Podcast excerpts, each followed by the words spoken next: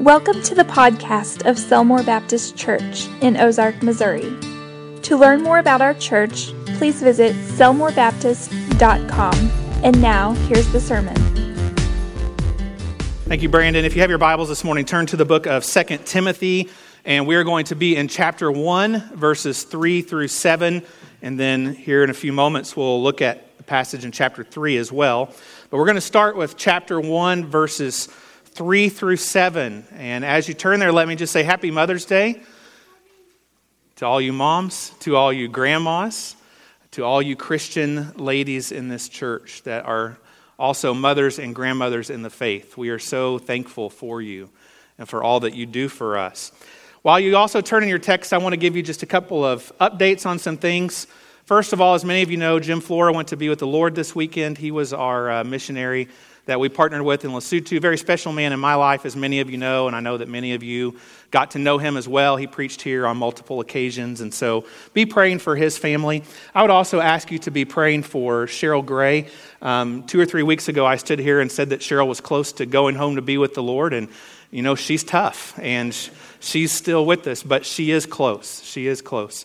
And so just remember her in your prayers as well as her family. A little bit of good news as well. Um, we did hear from our church plant in Omaha, Nebraska. Heard a little update recently that they baptized some people this spring, have restarted their Sunday school classes, and they're getting ready to have a vacation Bible school this summer that some folks from our church and some others from Tri County Association are going to go up and help them with. And so good things are happening at Camino a la Cruz, the way of the cross. And continue to pray for Pastor Angel and Rachel and that church as they continue to grow. And God uses them to reach their community there in Omaha, Nebraska.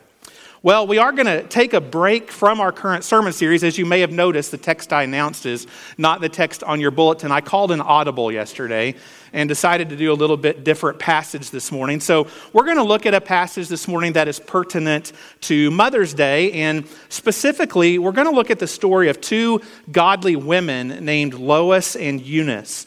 Now, the scriptures don't tell us a lot about these ladies, but from what it does say, we can infer some very important principles regarding what a godly mother and grandmother do, how they pass their faith on to their kids and grandkids.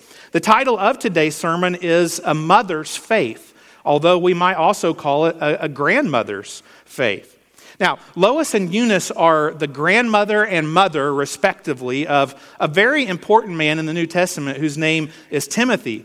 Timothy is best known to us as a young man that became an apprentice of the Apostle Paul, a companion on his missionary journeys, and who later became the pastor of the church at Ephesus.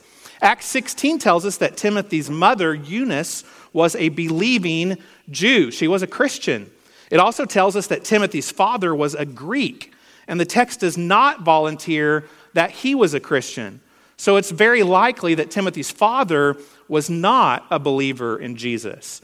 And to take it a step further, many commentators believe from hints in the text that Timothy's father had very likely passed away and was no longer in the picture at all. If that's true, what we have in Timothy is a young man being raised by a believing mother and a believing grandmother. This may also explain why Paul took such an interest in this young man and often referred to Timothy as his son in the faith. As we look at the story of Lois and Eunice today and the wonderful job that they did of raising this man of God, Timothy, I do want to make one important clarification before we get into the text. And that is as we talk about the role of mothers and grandmothers that they play in raising godly children and grandchildren, it is not my intent to exclude fathers and grandfathers, right? In fact, uh, Scripture teaches us in Ephesians chapter 6 and verse 4 that it is the father, as the spiritual leader of the home, who is ultimately accountable to God for the spiritual education that his children receive. So, men, the point is, you don't get a free pass today. Uh, you don't get to sit back and say, Yeah, you ladies need to raise these kids right and teach them to know the Lord. Everything we say to the ladies today applies first and foremost to you. So just remember that. At the same time, we must acknowledge that mothers and grandmothers play a vital role in the spiritual formation of their children and grandchildren. And let me say this as well, and I alluded to it a while ago, but you don't have to be related by blood to someone to be their mother in the faith or their grandmother in the faith. And we have many such women in our church who fill those roles as well, and we are very thankful for you. So let's begin to work our way through the text, and we'll learn from these two godly women, Lois and Eunice, about a mother's faith. And as we go along, there are four characteristics of a mother's faith that we will highlight in this passage. And we'll move quickly this morning, so listen carefully. The Apostle Paul is writing a letter to Timothy, and here's what he says.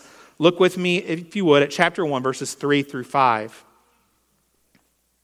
I thank God, whom I serve with a pure conscience, as my forefathers did, as without ceasing I remember you in my prayers night and day, greatly desiring to see you, being mindful of your tears, that I may be filled with joy when I call to remembrance the genuine faith that is in you, which dwelt first in your grandmother Lois and your mother Eunice, and I am persuaded is in you also. And we'll pause there. The first characteristic of a mother's faith that we see in this text is that it must be genuine. Paul writes to Timothy that he remembers the genuine faith that is in him, which first dwelt in who? His mother and grandmother. The word genuine in verse 5 can also be translated as unfeigned. The word means sincere, it means without hypocrisy. Mothers, why is it important that your faith is sincere, that it is without hypocrisy, that it is genuine? Well, because children are very discerning. They see right through us when we are merely playing church. One could make the case, this may be a controversial statement, but one could make the case that in the long run, it would be better for a child to grow up in a home that is openly hostile to Christianity than to grow up in a home where mom and dad are just going through the motions of religion and living a life of hypocrisy. At least in a home that's hostile to Christianity, there's no confusion as to where mom and dad stand. Sadly, we have many homes where children are being taught, not necessarily through their parents' words, but more so through their example, that Christianity consists of attending church. And that's it. And when church lets out on Sunday, you go home and you don't mention God again, or ponder the things of God, or discuss the things of God, or open His Word until you go back to church the next time, whenever that happens to be. Mothers, if the goal is to raise godly children, playing church is not going to cut it. We need you to have a genuine faith, like Lois and Eunice. Your kids need to see you reading your Bible at home. They need to see you give your time and resources to serve God. They need to hear you pray, not just grace over dinner, but really pray. President Lincoln once said, I remember my mother's prayers, and they have always followed me. They have clung to me all of my life. It's this kind of genuine faith that will take root in our children's hearts and make a difference in their lives. And just as Lois passed down her faith to Eunice, and Eunice passed down her faith to Timothy, the goal should be that we have generations of genuine faith within a given family.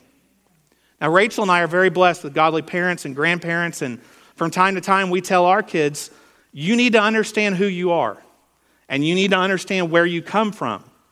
You come from people who love Jesus, and you come from people who love His church and that's your heritage. And we are passing to you what we have received from them, and one day you must pass it to your kids.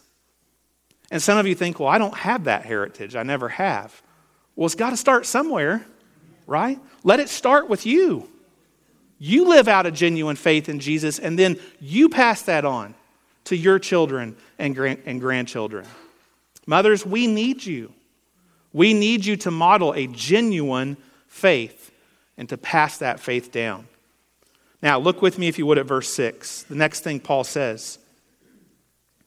He says, Therefore, I remind you to stir up the gift of God which is in you through the laying on of my hands. The second characteristic of a mother's faith is that it must cultivate spiritual gifts in her children. Now, therefore can be an important word when we're doing Bible study, right?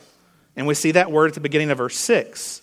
By using the word therefore in this verse, Paul directly connects Timothy's spiritual gift, which he talks about in verse 6, to the faith instilled in him by his mother and grandmother in verse 5. In other words, the faith that these ladies modeled for Timothy became the soil from which his own faith grew and his own spiritual gifts blossomed. Now, I'm not to this season of life quite yet. It's getting closer by the day. But I imagine that it must be a very sweet thing indeed to teach your children to love and serve Jesus and then see them grow into adults who use their spiritual gifts to serve the Lord. The Apostle John said, I have no greater joy than to hear that my children are walking in truth. Lois and Eunice instilled in Timothy a genuine faith. And because of that, the Holy Spirit then imparted to Timothy a spiritual gift. In Timothy's case, we know that gift, at least one of his gifts, was the gift of pastor teacher. And it doesn't identify that in this verse, but we know from elsewhere in Scripture that that was Timothy's gift a gift that Paul encouraged him to use in verse 6. A gift that Paul formally recognized in Timothy, it says, through the laying on of hands, or what we, what we might call today ordination. When God gives us a spiritual gift, he expects us to use that gift for the good of his people. It's not for us to keep to ourselves. But the point I want to make, mothers, is that as you teach your children to love Jesus, as you read them those Bible stories, as you pray with them at bedtime, as you model for them a genuine, living faith, you never know what God's going to do with that. Lois and Eunice probably never thought in a million years that the greatest apostle in the history of Christianity would come through their town and would choose their son, their grandson, to be his apprentice. Likewise, you mothers may be reading Bible stories to a future Sunday school teacher. When you share Jesus with someone, you may be modeling evangelism to a future missionary. When you take your son by the hand and say, Let's pray, you may be teaching a future pastor how to intercede for his flock. You just never know. Or just as valuable, you might be raising a school teacher, or a nurse, or a farmer, or a mechanic or an accountant who's going to do great things for the kingdom of God through their quote unquote secular vocation. Now, we know as Christians there's really no such thing as a secular vocation, is there? Because whatever we do in this world, we're to do it for the glory of God. Mothers, when you model a genuine faith for your children, God will use that to cultivate spiritual gifts in their life. Look at verse 7. Oh, what a great verse. For God has not given us a spirit of fear, but of power and of love and a sound mind. The third characteristic of a mother's faith is that it instills godly boldness in her children. In verse 7, Paul reminds Timothy that a spirit of fear does not come from the Lord. And this leads us to believe that perhaps Timothy was not being as bold in the faith as he should have been. Perhaps he was shying away from God's calling on his life because he was timid by nature. But Paul will have none of that. And this is what he tells Timothy. This is the sequence that he lays out for him in verses 5 through 7. Here's the sequence, okay? It starts with this I know you have a genuine faith because your mother and grandmother taught you because of the faith that they passed down to you, God has given you a spiritual gift to use for Him. And where God gifts us, He grants us the boldness and the power to use that gift for His glory. But again, where does that whole sequence start? It starts back with the genuine faith imparted to Timothy from his mother and from his grandmother. All Christian parents and grandparents want our children and our grandchildren to go out into the world and make an impact for the glory of God. We want them to be brave, don't we? We want them to be bold. I heard a guy say one time, I used to tell my kids every time they left the house, be safe, be safe. And I've caught myself doing that as well because I'm kind of conservative and safe by nature. So everything's be safe. But he said, at some point I realized maybe I should be telling them, have fun. Go enjoy life, have a good time, rejoice in your youth. Now, of course, we want our kids to be safe, but we also want to instill in them a spirit of a lion, right? To be bold and to be brave and to be courageous. And if that's true, the best thing that we can do to them is to pass down to them a genuine faith, a faith that demonstrates reliance on God, a faith that demonstrates trust in God, a faith that says, Child, grandchild, we are God's people. We will not be afraid. We will not be dismayed, for the Lord our God is with us wherever we go.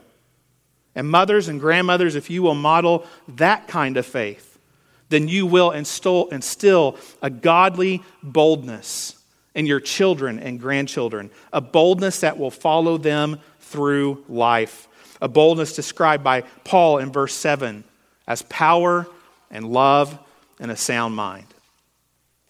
So, thus far, we've looked at three characteristics of a mother's faith.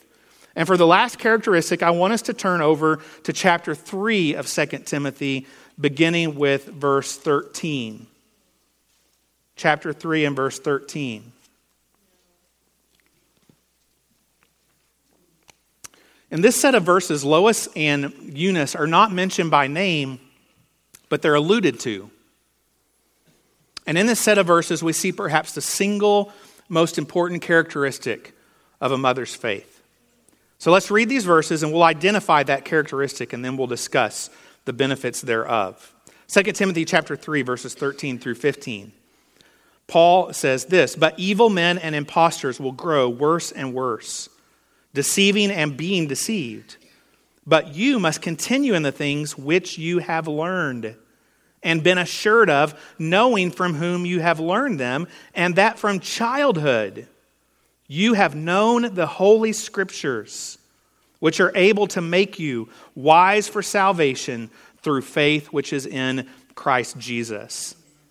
The fourth and final characteristic of a mother's faith that we see in these verses is that she teaches her children the Holy Scriptures. Now, first in verse 14, Paul reminds Timothy you know from whom you have learned the things of God. Well, who's he talking about there? He's talking about his grandmother and mother. He's talking about Lois and Eunice. How many of us Christians can still hear the voices and see the faces of those who first told us about Jesus, who took an interest in us, who discipled us? For many of us, that was our parents. I can certainly remember my parents teaching me about Jesus. You know who else I can remember? The faces of Sunday school teachers at Plato Baptist Church, most of whom were women, by the way, who taught me about Jesus. I still can see their faces, I still know their names. For Timothy, those faces, those people were his grandmother and his mother. I pray that the Lord would raise up mothers and grandmothers all across this room who would play that same role in their children and their grandchildren's lives. But continuing on in verse 15, Paul says that from childhood, Timothy was taught the Holy Scriptures. The word childhood in verse 15 literally means from infancy.